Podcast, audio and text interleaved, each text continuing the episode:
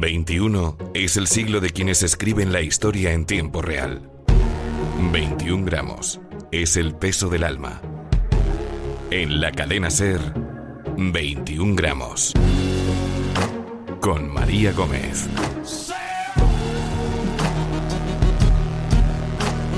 La historia se escribe cada día y cada paso condiciona el siguiente. Todos formamos parte del camino, pero solo unos pocos son capaces de cambiar el futuro. Esto es 21 gramos.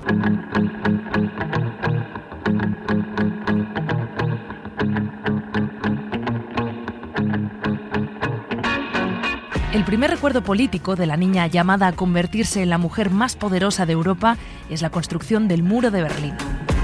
Hija de un pastor luterano en la Alemania Oriental, pasó 35 años forjando un carácter de hierro tras el telón de acero. Paciencia, rigor, discreción y pragmatismo son los valores que condicionarán no solo su vida, sino también el curso de la historia como líder de facto de los 27, le ha tocado capitanear con mano firme el barco de la Unión a lo largo de sus dos crisis existenciales más profundas de los últimos 70 años, la del euro y la de los refugiados. A pesar de todo, o quizás por eso, los alemanes siguen llamándola Mutti, mamá.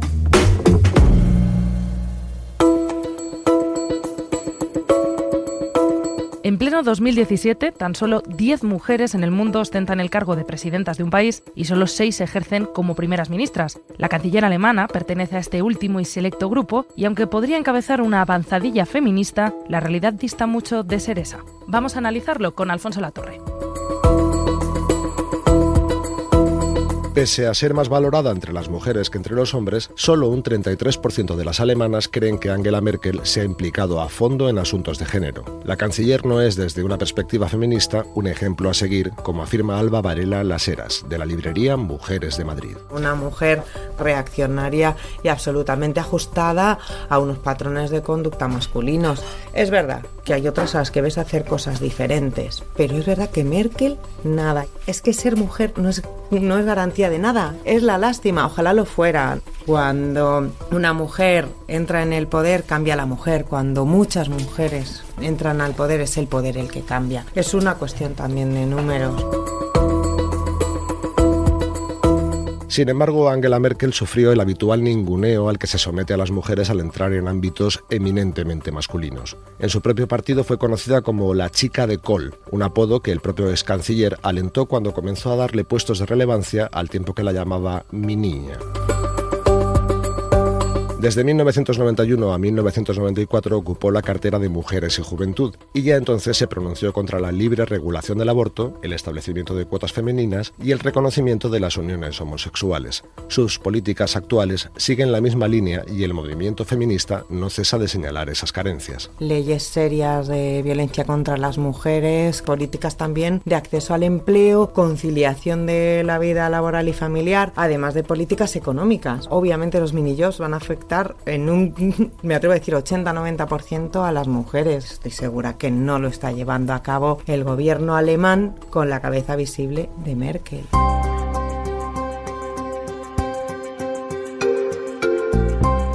Su relación con las feministas ha sido tradicionalmente tensa y en una entrevista en la revista Brigitte llegó a asegurar que se pondrían tristes si se contara entre ellas. Una poca sintonía que quedó especialmente patente cuando las definió como mujeres desesperadas. Pero Merkel no solo renuncia a los postulados feministas, también parece que evita usar en su carrera nada que pudiese atribuirse a su lado femenino. Así, la prestigiosa periodista Gertrude Hula, en su libro La Madrina, dijo de ella que es masculina y fría hasta para elegir vestuario.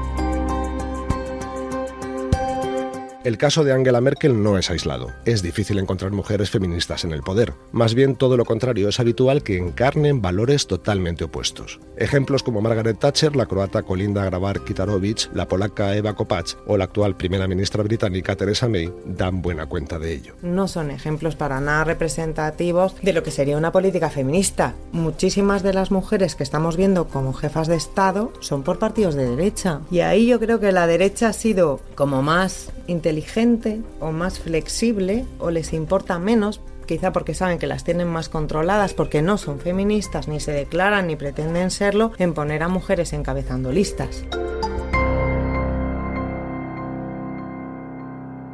21 gramos. El carácter tranquilo de Angela Merkel y su tendencia a sopesar pros y contras antes de tomar cualquier decisión se ha colado en el lenguaje coloquial. Merkel es el término que los jóvenes alemanes utilizan para referirse a la indecisión, a dar vueltas sobre un tema una y otra vez sin llegar a pronunciarse al respecto. Conducir la locomotora de Europa exige tomar decisiones, pero eso no siempre implica tomar partido. La ideología, la doctrina o el credo político están, en el caso de Merkel, claramente supeditados a su enfoque analítico y cerebral de la acción de gobierno. Lo analizamos con Pablo González Batista. Muy lejos de la actitud de machos alfa del corral europeo cultivada por algunos de sus predecesores en el cargo, como Helmut Kohl o Gerhard Schröder, Angela Merkel habla lo justo, se muestra prudente, observadora, cautelosa y, por encima de todo, pragmática. La canciller alemana ha demostrado sobradamente su habilidad para maniobrar con calma sobre aguas revueltas sin miedo a alterar el rumbo cada vez que es necesario. De tal modo que el sesgo ideológico de su política está tan desdibujado que en ocasiones es casi imperceptible. Por momentos puede aparecer como una madrastra prusiana de mano férrea que, convertida en el banquero de Europa, impone sus políticas de austeridad a los países del sur. Tenemos que dejar claro una vez más que queremos Europa y queremos más Europa. Pero quiero una Europa donde tengamos un control y una responsabilidad común en una sola mano y en otros mostrarse como la madre caritativa capaz de abrir la puerta de su casa a las víctimas de la guerra y el terror más allá de los costes políticos. Toda Europa debe moverse, los estados tienen que compartir su responsabilidad en materia de asilo. Si Europa fracasa en esta crisis migratoria, pondremos en peligro nuestro sistema de valores. Los principios declarados de su partido, la Unión Cristiana Demócrata, son libertad, solidaridad, y justicia. Y según la propia Merkel, esa es exactamente la guía de sus actuaciones. Ahora, habría que preguntarles a algunos españoles, griegos o italianos en qué cajón del Bundestag esconde exactamente esos fundamentos.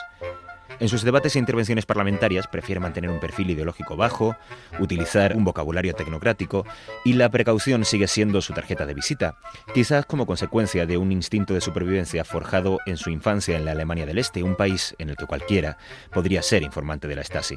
De hecho, puede que de ese origen derive también su aversión a los muros. Su posicionamiento despista incluso a los suyos. No es raro que los miembros de su propio partido le acusen de coquetear con la socialdemocracia. No en vano, en un partido dominado por hombres católicos, Merkel, una mujer casada en segundas nupcias, sin hijos y procedente del este comunista, sigue siendo un bicho raro. Pero a menudo son nuestros rivales quienes mejor nos definen. Su oponente Katrin Gering-Eckardt del Partido Verde define certeramente la mentalidad política de la canciller en solo una frase. Tiene un alto valor de la libertad. Todo lo demás es negociable. Amante del consenso, sus críticos le han acusado de gobernar a golpe de encuesta.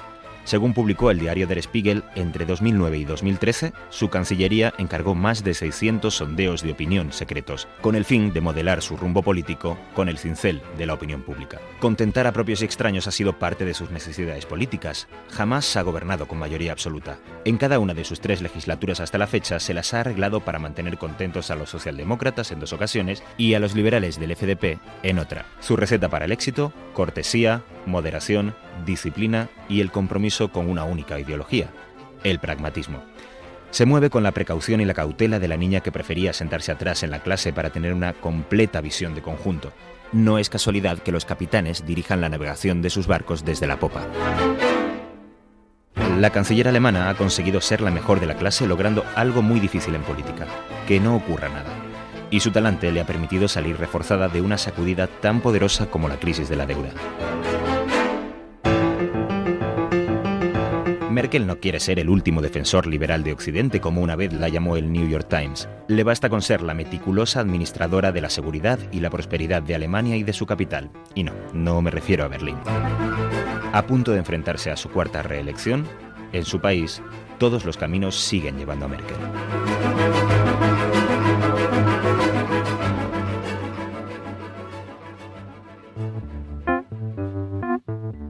Dicen que un líder nace, no se hace, aunque todo es poco para reforzar la imagen de poder.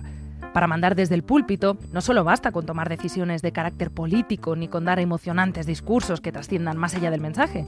Los políticos dependen en gran parte de su imagen. Nos referimos a algo tan banal como el look o el outfit que decimos ahora, y aspectos tan intangibles como los gestos, las miradas y las actitudes que se llevan a cabo en público.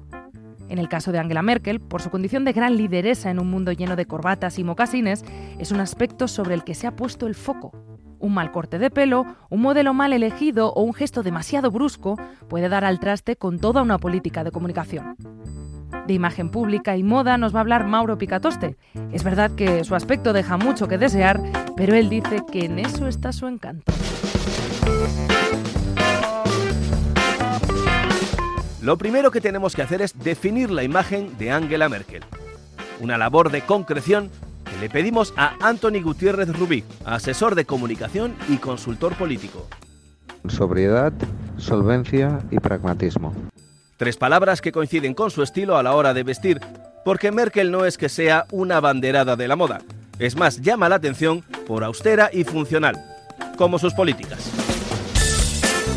Para la foto de rigor, siempre traje pantalón con chaqueta de tres botones, algo así como un uniforme de trabajo. Da una, una imagen y proyecto una imagen de disciplina también, ¿no? Y de compromiso con, con su función pública, con el ejercicio del poder. De hecho, trata de no desviarse nunca de esa uniformidad, solo alterada por la gama cromática. Porque el día que lo hizo, en Oslo, asistiendo a la ópera, las portadas dirigieron sus miradas hacia el pronunciado escote de la canciller. Por cosas como estas debió pensar, una y no más. No quiere que nada distraiga ni distorsione su manera de entender la política y la percepción que ella quiere transmitir de la misma. Pero antes de seguir, vamos a hacer una parada en la visión local, la de Alemania. Hans Gunther Kellner, corresponsal en España de Deutschlandfunk, nos habla de una imagen algo maternal. Merkel eh, durante mucho tiempo, al menos en Alemania, se llamaba Mutti, es decir, mamá, que te da un poco el calor humano y también el amor, pero que también te educa. Pero eso es algo que le la convierte en cercana. Esto suele ocurrir cuando decidimos partir de premisas basadas en tópicos. Algo parecido a lo que pasa cuando no somos capaces de discernir la delgada línea que separa a la figura pública de la persona privada. Por ejemplo, interpretamos así a Merkel por sus políticas, por su seriedad y por lo que para algunos es frialdad. Hay algo de contención formal, de severidad, de rigor, de eficacia, que son valores nacionales eh, de, de Alemania y que ella representa también en la política. ¿Pero acaso esa persona que carga con los valores de toda una nación sobre sus espaldas no puede tomarse un respiro? ¿No puede vivir en un céntrico pisito berlinés con su marido y tener las mismas necesidades que cualquier otra persona? Se recuerda que hay fotos de ella saliendo haciendo, haciendo compra en un supermercado. No, no se sabe muy bien si era espontáneo ese gesto o no, eh, que se le ocurrió en el camino a casa que le faltan puerros de verdad. Nota mental, comprar puerros. Eh, perdón, es ahí, en los pequeños detalles donde radica la diferencia. Y no, no me refiero a los puerros, sino a un collar con los colores de la bandera alemana que exhibió en un debate electoral televisado en 2013. Sí, se habló más del collar que del intercambio de propuestas. Es más, el avalorio tuvo hasta nombre, el Deutschlandkette, el collar de Alemania. La pregunta estaba en el aire. ¿Había entrado Merkel en el juego? Sí, ha sorprendido mucho, pero en Merkel más porque se sabe que ella siente un rechazo grande a las reglas así de los medios de comunicación en la política de hoy. Dice Hans que sorprendía eso en Angela Merkel porque hablamos de una persona que no es solo la banderada de la austeridad económica. Se mueve con simplicidad, con economía de movimiento y de gestos. En su comunicación no verbal sí que hay un gesto típico en ella que incluso fue imagen de una campaña electoral. Un cartel junto a la estación central de Berlín rezaba, El futuro de Alemania en buenas manos. El gesto característico de poner las manos en forma de diamante, no juntando las yemas de los dedos, habla de equilibrio y también de sobriedad y también de paciencia. Hagamos un resumen para finalizar. Angela Merkel, madre de todo un país, de imagen sobria y solvente, de avalorios con mensaje y gestos marca registrada. Yo sigo pensando que el chándal como icono pop no tiene parangón. 21 gramos.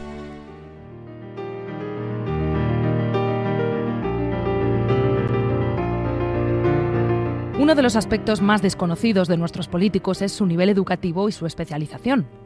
Angela Merkel es una excepción entre la clase política ya que viene del mundo de la ciencia. Fue estudiante de física en la Universidad de Leipzig, en la que se doctoró con una tesis sobre química cuántica con sobresaliente. Algunos dicen que de ahí le viene ese espíritu crítico, analítico, incluso ese aspecto inofensivo, pero que resulta ser implacable. ¿Qué tipo de formación es la más adecuada o la que más puede ayudar a un mandatario a la hora de dirigir un país? Queremos hablar de esto con Alfredo Pérez Rubalcaba, ex vicepresidente del Gobierno y químico, que sigue dando clases en la Universidad Complutense de Madrid. Alfredo, muchas gracias por atendernos. Gracias a vosotros. Angela Merkel eh, fue estudiante de física en la Universidad de Leipzig. ¿Esta formación científica a la hora de dirigir un país condiciona o no condiciona? Es una pregunta difícil. No, sí y no. Te enseña básicamente a manejar el método científico, que por resumir mucho es un método de prueba y error. Es verdad que la política admite pocas pruebas y pocos errores no suele haber segundas oportunidades. No es como el laboratorio donde tú haces distintos experimentos y vas cambiando las condiciones hasta que encuentras las condiciones óptimas. Esto no se produce en política. Ahora es verdad que la formación científica sí te da una formación integral, una visión de cómo abordar los problemas, que finalmente es lo que un político tiene que hacer, resolver los problemas. Pongo un ejemplo fácil de entender. Los físicos y los químicos sabemos perfectamente distinguir entre la cinética y la termodinámica. La cinética es la velocidad a la que se producen los procesos y la termodinámica es la que define los equilibrios finales de los procesos. Bien, esto en política es fundamental, saber distinguir la velocidad de la estabilidad es un requisito básico para abordar, abordar las reformas y los problemas políticos y esto se aprende muy bien a distinguir entre velocidad y estabilidad se aprende muy bien con la física y con la química. Cada vez son más los parlamentarios que llegan con estudios superiores, en este caso universitarios, pero muy pocos son los que llegan desde el campo de la ciencia. En su caso, por ejemplo, usted era un poco rara avis. Por emplear una terminología química era un poco tierra rara, ¿no? Pero sí, sí es verdad. En mi época recuerdo dentro del PSOE, por ejemplo, había un físico que era Javier Solana, que era catedrático de física, pero es verdad que el resto, en el resto hay muchos más eh, abogados y economistas que científicos, ¿no? Después de todos los parlamentarios, entre otras cosas, pero fundamentalmente hacen leyes, ¿no? Y las leyes están regidas por las eh, reglas del derecho, en fin yo echo de menos que haya científicos eh, en, los gobiernos y que haya científicos en el Parlamento, primero porque muchos de los problemas que se plantean hoy en día son científicos y hay que abordarlos desde perspectivas científicas. Por tanto, sí, creo que sería conveniente que hubiera más científicos en el Parlamento, se agradecería. La, ciencia lo agradecería y en general yo creo que la política mejoraría. Pero en fin, soy, soy poco objetivo, ¿eh? pero, pero creo que sí. Y por terminar, no sé si ha coincidido alguna vez con Angela Merkel, pero me gustaría, en caso de que sí, que nos cuente un poco cómo es ella y en cualquiera de los casos que nos haga un perfil, cómo la ve, cómo la describiría como política. He coincidido poco, he hablado en algunas ocasiones con ella, en algunos eh, intermedios de estas reuniones. La verdad es que es una persona educada y correcta y atenta. Me llama la atención que le gusta mucho escuchar fin, he conocido muchos políticos y muchos de ellos que les gusta más hablar que escuchar. Yo creo que ese es un error que Angela Merkel no comete, le, gusta escuchar. Y luego me ha llamado la atención siempre lo bien preparada que va. Recuerdo la última reunión que tuvimos, que fue en la Moncloa, una cumbre bilateral con empresarios y con sindicalistas. Nosotros acabábamos de firmar un pacto de pensiones en, España. En su momento fue controvertido. E, ella conocía perfectamente el pacto, todo lo que pretendíamos, eh, hizo una valoración del pacto muy ponderada y me llamó la atención, porque es verdad verdad que cuando vas a una cumbre internacional, pues tus gabinetes te preparan papeles, pero sabérselos, estudiarlos, y probablemente ahí salió la física, ¿no? La doctora en física, acostumbrada a leer, a pensar, a razonar, al método científico, efectivamente sabía perfectamente de lo que hablaba. ¿Qué idea tengo de ella? Yo creo que en su biografía política tiene mucho que ver su niñez, la, juventud que pasó en, en Berlín Este, ¿no? Tiene muchísimo que ver eh, por ejemplo, es difícil entender las decisiones que tomó en materia de refugiados si no tuvieran su conciencia política la existencia del muro al que me refería antes. Eh, el problema de la libertad, el problema de la pobreza, ya tiene algunos elementos que se justifican muy bien pensando en esta niña que vivía en un Berlín aislado del resto de Alemania y en fin, tiene, que ver con eso, yo creo. Pues don Alfredo Pérez Rubalcaba, ha sido un auténtico placer. Muchísimas gracias por atendernos. Lo, mismo digo, un placer. Un abrazo día.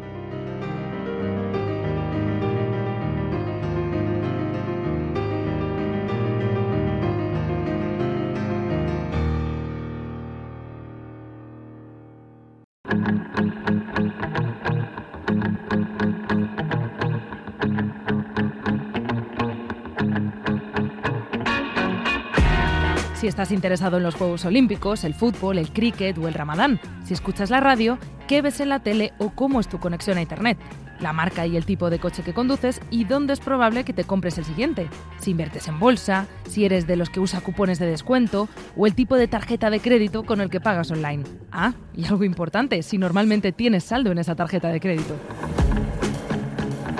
Mark Zuckerberg sabe todo esto de ti, ¿sí? Y no es porque sea un espía o un stalker con mucho tiempo libre online. No, no, es porque se lo cuentas tú de forma voluntaria cada vez que usas Facebook. El magnate de la red social más popular del mundo ha construido su fortuna, que ya pasa los 50.000 millones de dólares, gracias a un nuevo poder, los datos. Pero, ¿qué datos tenemos nosotros sobre él? Desmontamos al multimillonario más joven en aparecer en la lista Forbes y a ver si se nos pega algo.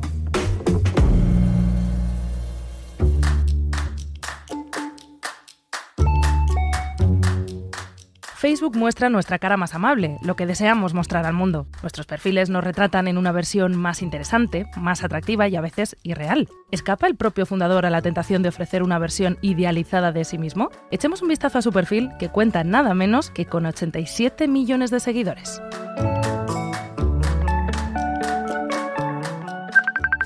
Biografía. Zuckerberg se presenta como alguien que hace del mundo un lugar más abierto y conectado. Sus cargos en Facebook o en la Chan Zuckerberg Initiative vienen a continuación, así como sus estudios, lugar de residencia o el enlace al perfil de su esposa, Priscilla Chan. En cambio, la hija de ambos, Max, no cuenta con perfil propio en Facebook, aunque sí con un escueto álbum de recuerdos que apenas contiene dos fotografías. Citas favoritas.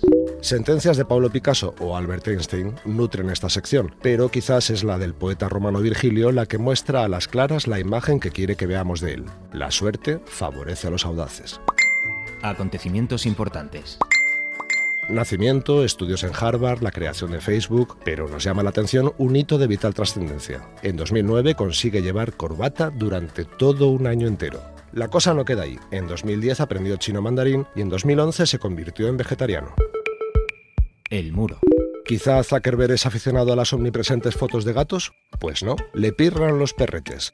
Concretamente el suyo, Beast, Bestia, que como no podía ser menos, cuenta con su propia página en la red social con nada menos que 2 millones y medio de seguidores. En ella podemos leer cómo le gusta ser acariciado y que es extremadamente mono. Cuestiones caninas aparte, en su muro podemos curiosear también sus viajes, retazos de su vida familiar, actos de su fundación, presentaciones de productos y una de sus grandes aficiones, el running. Fotos. Todo lo anterior viene documentado con abundante material gráfico y aunque no es aficionado a los selfies, no renuncia a posar con cuanto famoso se cruza en su camino, desde Jerry Seinfeld o Morgan Freeman hasta el mismísimo Papa Francisco. Me gusta. En política no se moja, lo mismo le gustan republicanos como Mitt Romney que demócratas como Obama o Hillary Clinton. Eso sí, ni rastro de Donald Trump. En música también se muestra ecléctico. Beyoncé, Daft Punk, Radiohead, Shakira o Nirvana se cuentan entre sus favoritos.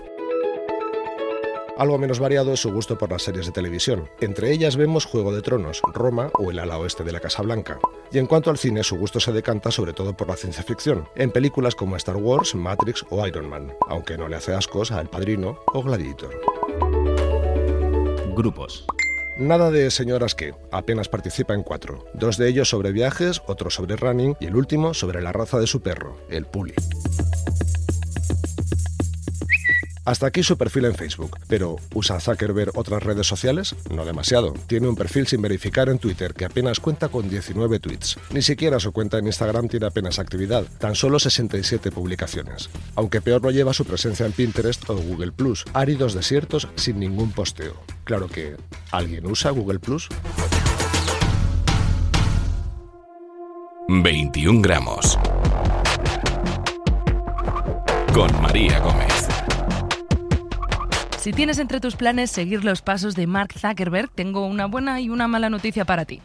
La mala es que las probabilidades de transformarse en el joven más rico e influyente del planeta en el plazo de unos pocos años tienden a cero. La buena es que esa certeza te libera de mucha presión.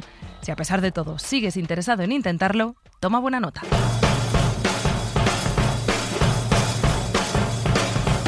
Aprende a usar el ordenador de tu padre con solo 10 años. A los 11 lee el primero de muchos libros de programación. Búscate un profesor y crea tus propios juegos. Mientras no estés ante la pantalla, conviértete en capitán de tu equipo de esgrima y aprende hebreo, latín y griego. En secundaria crea un programa capaz de aprender de tus gustos musicales. ¿Lo tienes?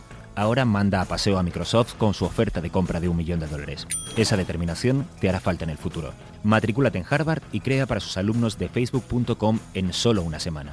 No necesitas ir a clase. En 2017 la universidad te concederá el título sin necesidad de pisarlas. En cambio sí debes ir al baño. En la cola de uno conocerás a la mujer de tu vida. Abandona la universidad y múdate a Silicon Valley. Alquila, no compres. Ah, y elige un buen look, ropa cómoda. Vas a pasar con ella casi cada día de tu vida. No pares de crear y rechaza todas las ofertas de grandes empresas por tus creaciones. 75 millones de dólares de Viacom. Va. ¿Mil millones de Yahoo? Bueno, va también. 15 mil millones de Microsoft. Vaya, la cosa se pone dura, pero tú siempre tienes planes mejores. Aprende mandarín, lo necesitarás para comunicarte con tu familia política. Cásate, ama lo que haces y no lo que tienes. Y por supuesto, no te olvides de transformar para siempre el modo en que compartimos ideas, interactuamos con amigos y nos presentamos ante el mundo.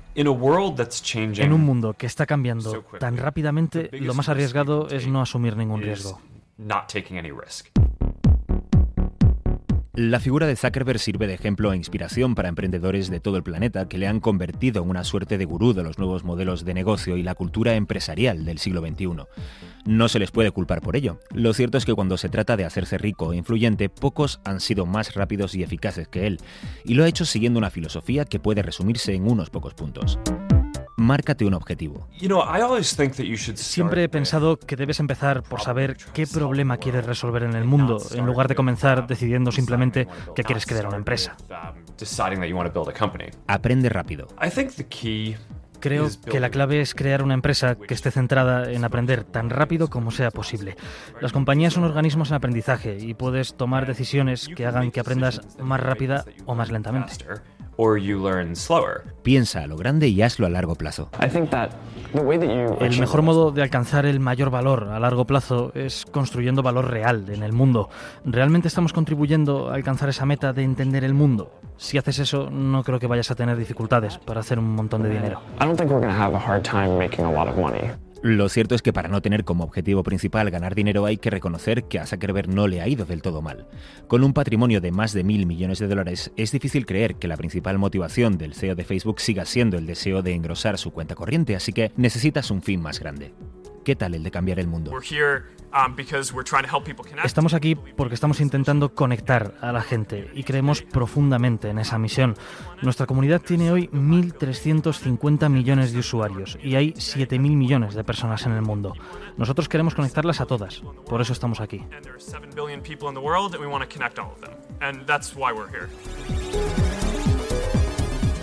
Y por último, su consejo número uno. Aprende a programar. ¿Sabes lo que tienen en común los fundadores de Google, Apple, Microsoft y Facebook, además de un montón de pasta? Exacto, todos ellos eran programadores. En la entrada de las oficinas corporativas de Facebook hay un póster con la frase Done is better than perfect, mejor hecho que perfecto. Así que como diría Yoda, uno de los ídolos de Zuckerberg, hazlo o no lo hagas, pero no lo intentes. A Mark Zuckerberg le gusta esto. Para saber un poco más sobre Mark Zuckerberg y quién es, necesitamos conocer en profundidad a su hijo predilecto. Nos referimos a Facebook, la red social que le dio fama, fortuna y una película inspirada en él. Zuckerberg no solo se hizo rico a través de su idea, sino que ha ido aumentando su fortuna construyendo un imperio al más puro estilo de Atila. Como si del rey de los unos se tratase, arrasó en su camino con todo lo que se le ponía delante empresas pequeñas que aportaban valor a los contenidos de Facebook, equipos enteros de ingenieros que entraban a formar parte de la familia a través de la absorción y grandes ideas que amenazaban en el horizonte. Si por donde pasaba Tila no volvía a crecer la hierba, por donde pasa la cartera de Zuckerberg solo crece el árbol de Facebook. Y no ha reparado en gastos para que su idea, como portadora de su ADN, sea la mejor del mundo. Si partimos de la premisa de que Mark Zuckerberg es el mejor padre de un mundo imaginario, Facebook sería su hijo pródigo. Ese retoño que nació acunado entre sus brazos y al que quería darle la mejor educación para que llegase a ser, al menos, tan brillante como él. Nada más nacer, Facebook tenía rasgos que nos permitían intuir cómo sería de mayor. Pero, claro está, todo bebé es un mero proyecto de persona. Así que Zuckerberg se dedicó a rodearle de lo mejor que tenía a mano De hecho, en los 10 primeros años de vida del pequeño, su padre compró más de 50 empresas con dos objetivos muy claros. El primero, si quieres que tu hijo sea el mejor, elimina la competencia. Aviso, que no se tomen el consejo a rajatabla los padres primerizos, por favor. Pero bueno, básicamente es lo que hizo Zuckerberg, como un Herodes moderno. Esta táctica la aplicó con WhatsApp e Instagram. Con el primero papá se gastó los ahorros de la Universidad del Crío, 19 mil millones de dólares. Ahí es nada. Así se hacía con el control de la mensajería instantánea en los móviles. Para controlar el intercambio de fotos y ante el aumento de los jóvenes que abandonaban al pobre Facebook para pasarse al recién llegado Instagram, Zuckerberg hizo una oferta que no se podía rechazar. Mil millones de dólares. Asunto resuelto. Y si hay un chaval que destaca en algo, dale a tu hijo las herramientas para seguir siendo el más guay del patio. Que Snapchat se está haciendo fuerte en los videomensajes con realidad aumentada, pues le compras la empresa bielorrusa Masquerade e incorporas a sus ingenieros a tus filas. ¿Que se pone de moda la realidad virtual? Pues sacas del bolsillo, así, 2.000 millones de dólares y te haces con Oculus Rift. El equipo de Oculus es de lejos el más talentoso en este ámbito, así que tenía sentido esa gran inversión.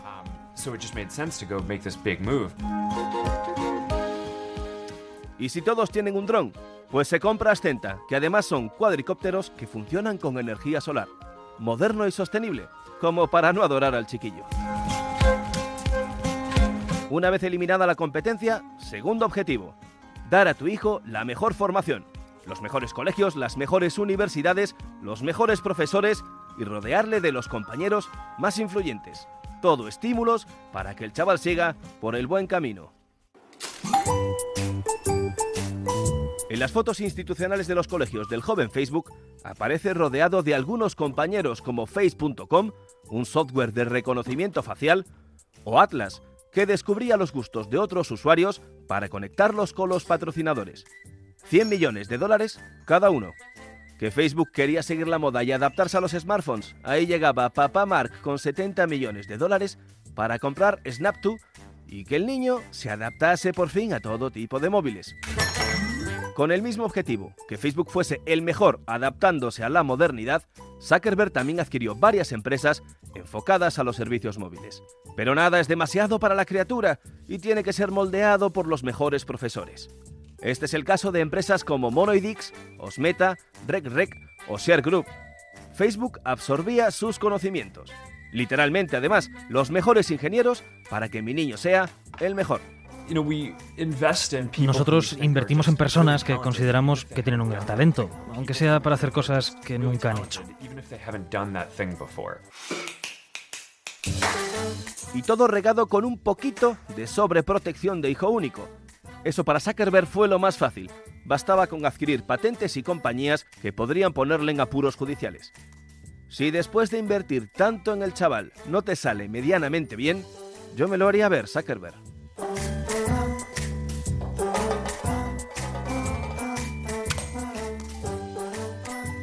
21 gramos.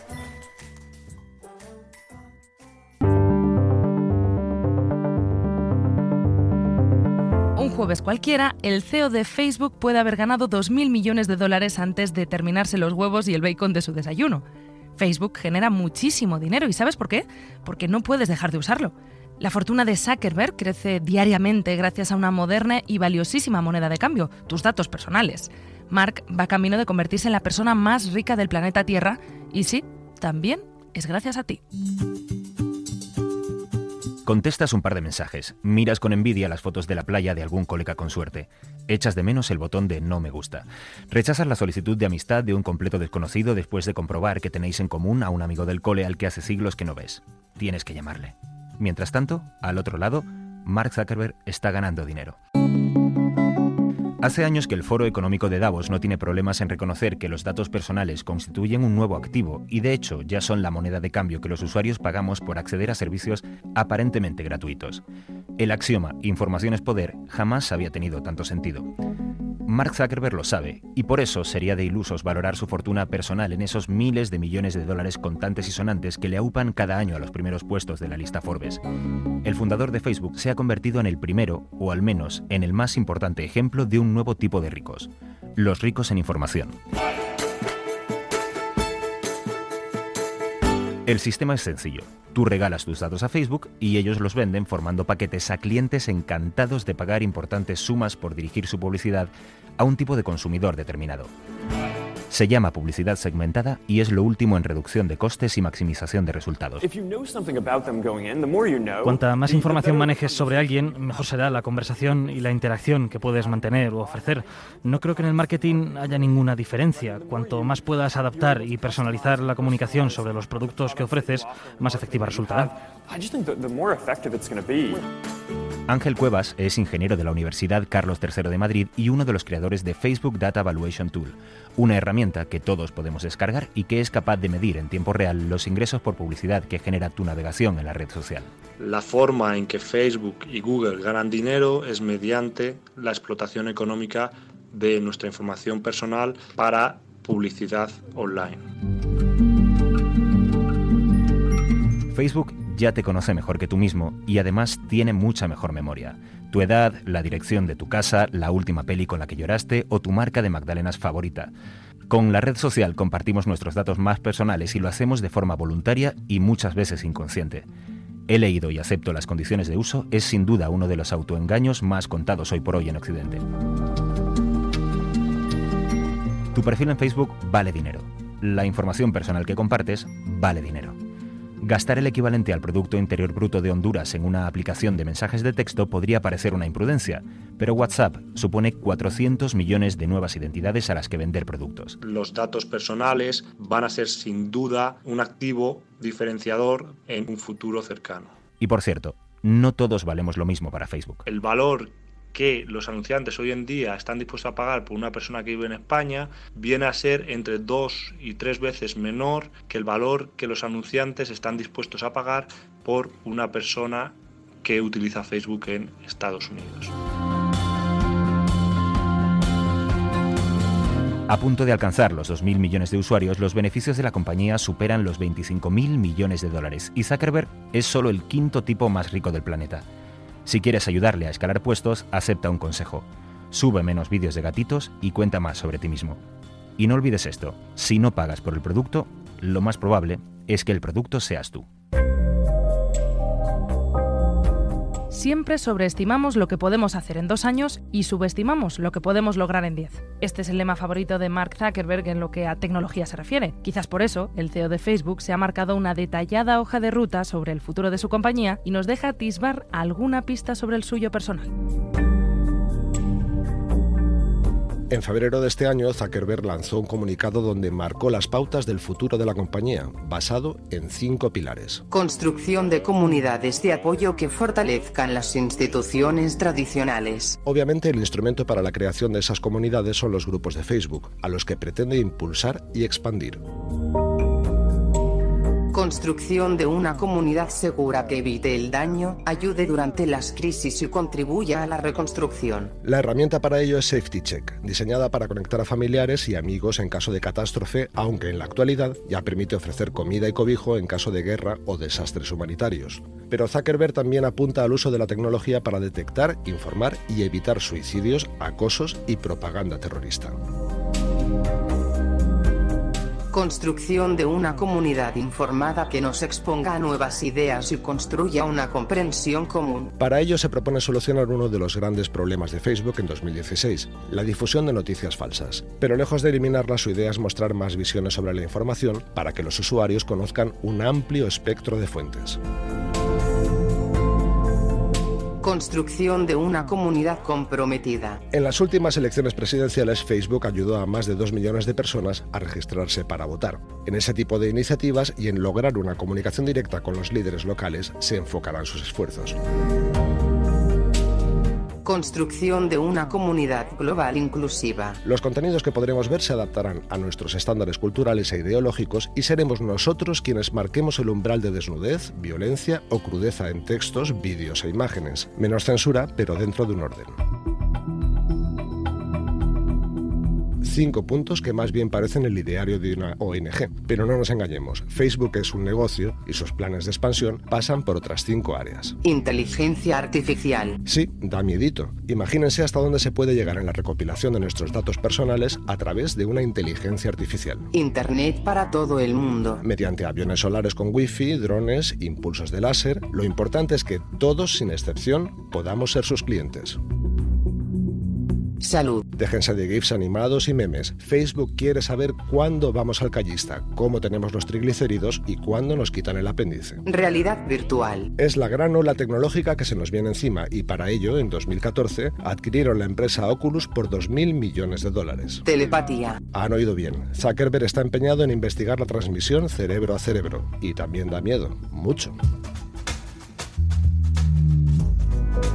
¿Y qué hay de su vida personal? Solo ha anunciado que piensa recorrer todos los estados de la Unión en este 2017. Todavía le faltan 30 y algunas mentes perspicaces apuntan a que esta maniobra es la antesala para presentarse a las elecciones de 2020.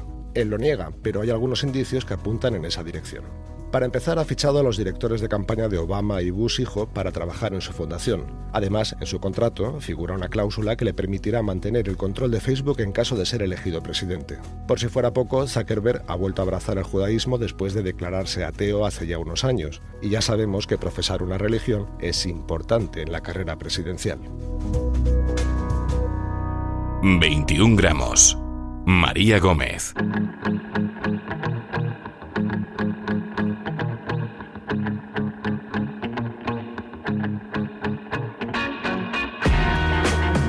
Que todos coincidan al hablar de ti en que no eres de este mundo solo puede significar dos cosas. O que eres un superhombre tan increíble que solo la kriptonita puede acabar contigo, o que tu meteórico paso por las pistas te ha convertido en la mayor leyenda del baloncesto español.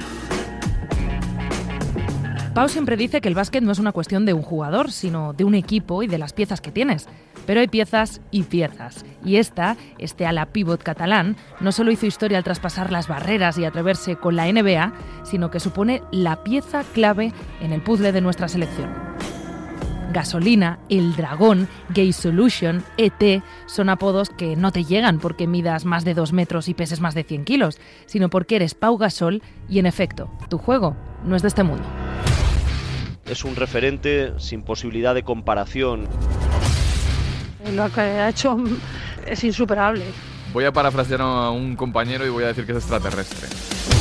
Cambia absolutamente el baloncesto en nuestro país. Sin él es imposible para mí ganar otros campeonatos. Posible. Ah, es el mejor jugador español de la historia, sin lugar a dudas. Alto, robusto, decidido, fuerte, directo, preciso son cualidades que ahora le distinguen, pero no siempre fue así. Xavi Seiso.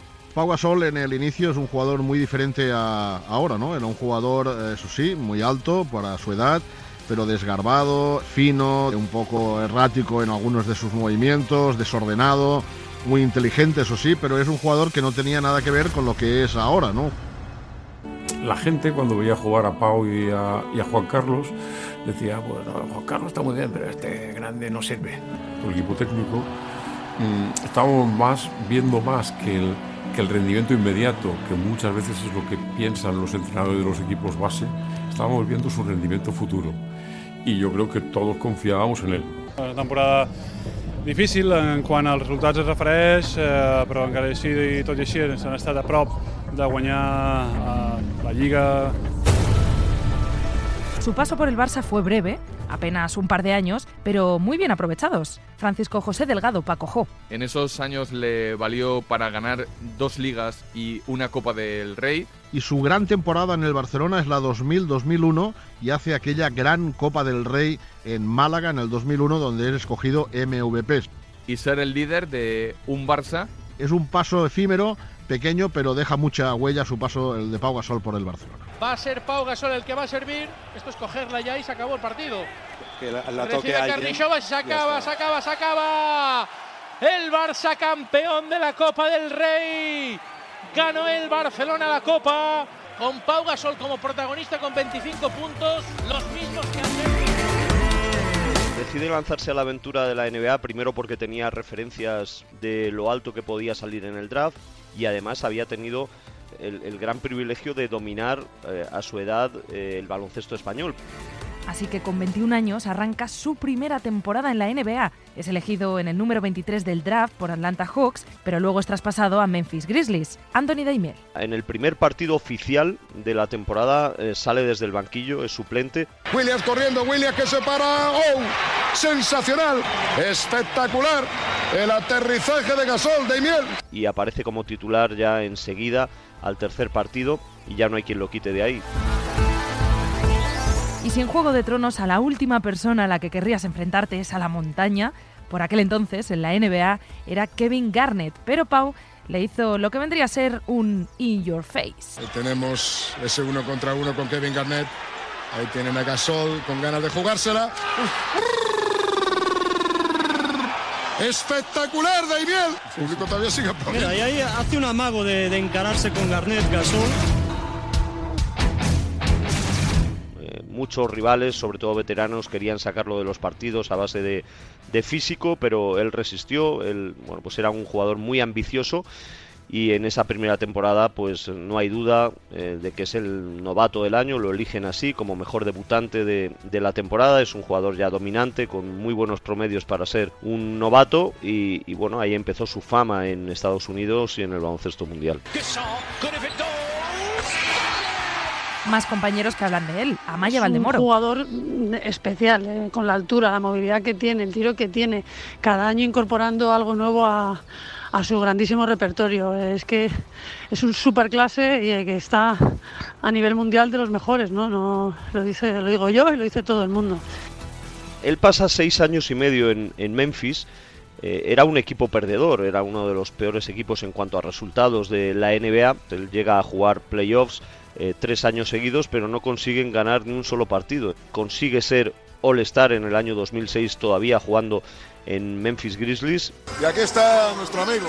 Aquí estamos. Pau Gasol, ET una temporada realmente magnífica en Memphis. Pero quería un reconocimiento mayor, pues eh, en el año 2008, empezando el 2008, surge esa posibilidad de irse traspasado pues a Los Ángeles Lakers, que es una marca mundial, un equipo bueno pues con la vitola de, ganador, de campeón, y el 1 de febrero del 2008 deja Memphis Grizzlies y pasa a formar parte de los Lakers, y ahí cambia la película, cambia la historia.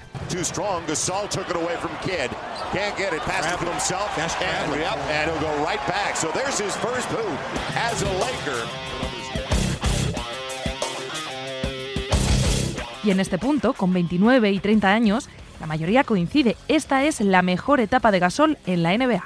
Me traspasaron a los Lakers, ¿no? No lo escogí yo. En ese caso no tenía ningún tipo de, decisión.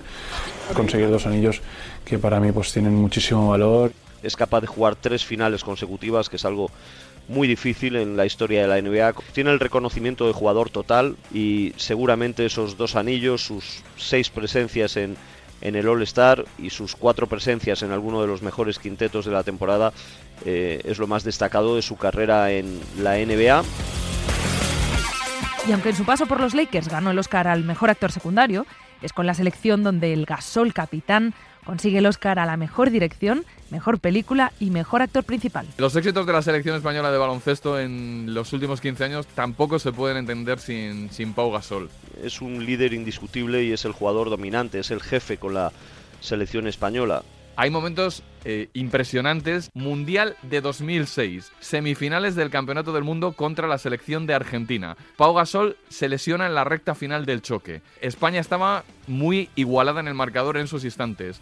Y Pau Gasol ya no puede seguir. No puede jugar la final que ha sido lo máximo que ha alcanzado la selección española de, baloncesto en su historia. Bueno, acabé la semifinal con esa sensación agridulce de haber pasado a, a jugar una final del Mundial pero con la sensación pues, de tristeza y de frustración de haberme lesionado, de haberme roto el pie y, saber que no podía estar con el equipo en, el partido final del campeonato donde nos jugamos ganar la medalla de oro. Esa final va dedicada a Pau Gasol. Desde el final de la semifinal, en donde todos sus compañeros se le abrazan pensando en lo que significa para Pau no estar y en lo que significa para Pau el equipo, y toda la final en donde España arrasa a Grecia y conjuran desde el vestuario antes de salir que esa victoria tiene que ser para el hombre que es la bandera de, la selección. Jugamos un partido maravilloso, el cual yo disfruté muchísimo desde, desde el banquillo y ganamos un oro pues, histórico.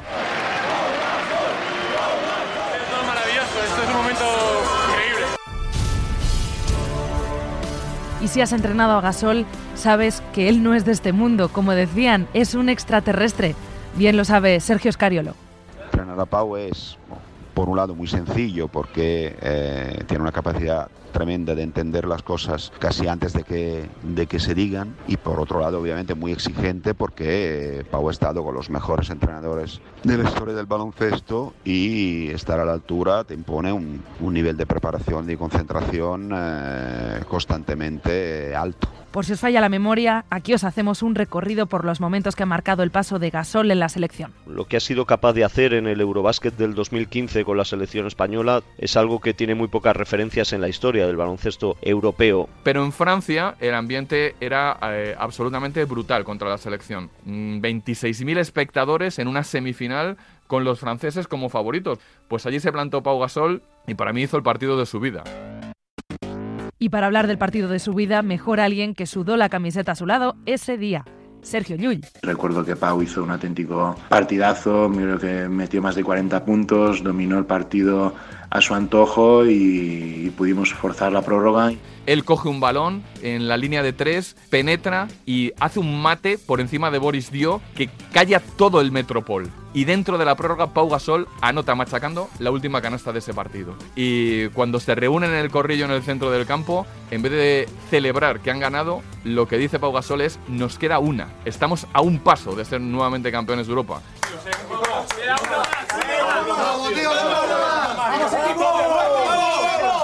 ¡Eh! No nos vamos aquí sin el oro, me cago en la puta. ¡Vamos, venga por el oro, Y otra vez, eh, Pau Gasol lidera la selección para ser campeona de Europa. Estoy orgulloso de este, de este equipo y de este momento. Lo recuerdo con mucho cariño y creo que fue uno de los mejores momentos que he vivido con la selección y con Pau. Cada oro vale muchísimo, cada oro es importante, cada triunfo es, es difícil y, tiene su mérito, pero este tiro creo que tiene un mérito especial, un significado, pues yo creo que grande, ¿no? Por muchas cosas.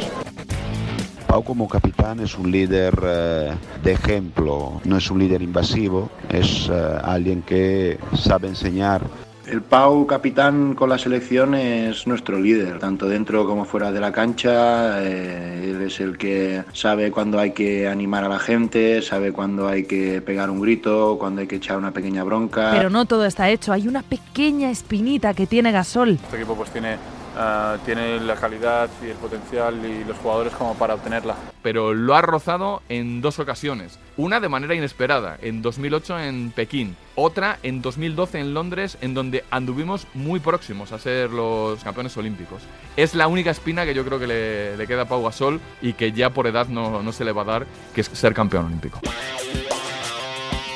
para que el cuerpo aguante tienes que poner mucho de tu parte y entonces si tu cabeza está metida al 100% pues ayudará a que prolongues tu carrera y si no lo está pues el, cuerpo también pues eh, lo, sufrirá y acabará antes todo. Luchador, gladiador, guerrero, ¿cuál es su mejor arma en la batalla? Es un jugador eh, muy versátil, como alero, como a la pivot, como pivot, eh, extremadamente polivalente sin duda alguna su cabeza. Tiene una dureza mental impresionante. Creo que es capaz de dominar muchos aspectos del juego, puede jugar eh, al poste bajo, tiene infinidad de movimientos eh, debajo del aro, se puede abrir a tirar, muy muy completo, ¿no? Sin duda es su movilidad, ser completo y ser móvil, ¿no? Aprovechar su envergadura, su altura para dominar en la pintura y ser un jugador dominante y ser un jugador completo.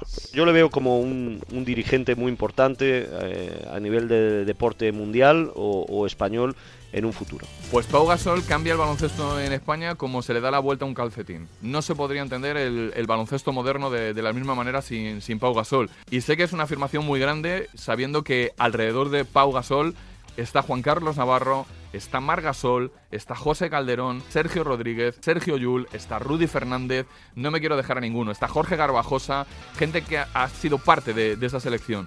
Pero sin Pau Gasol la selección no hubiera sido lo mismo es la manera de entender el baloncesto moderno de, España. Y es el hombre al que nos hemos agarrado para soñar y probablemente para seguir soñando en el futuro sin él, pero con su recuerdo.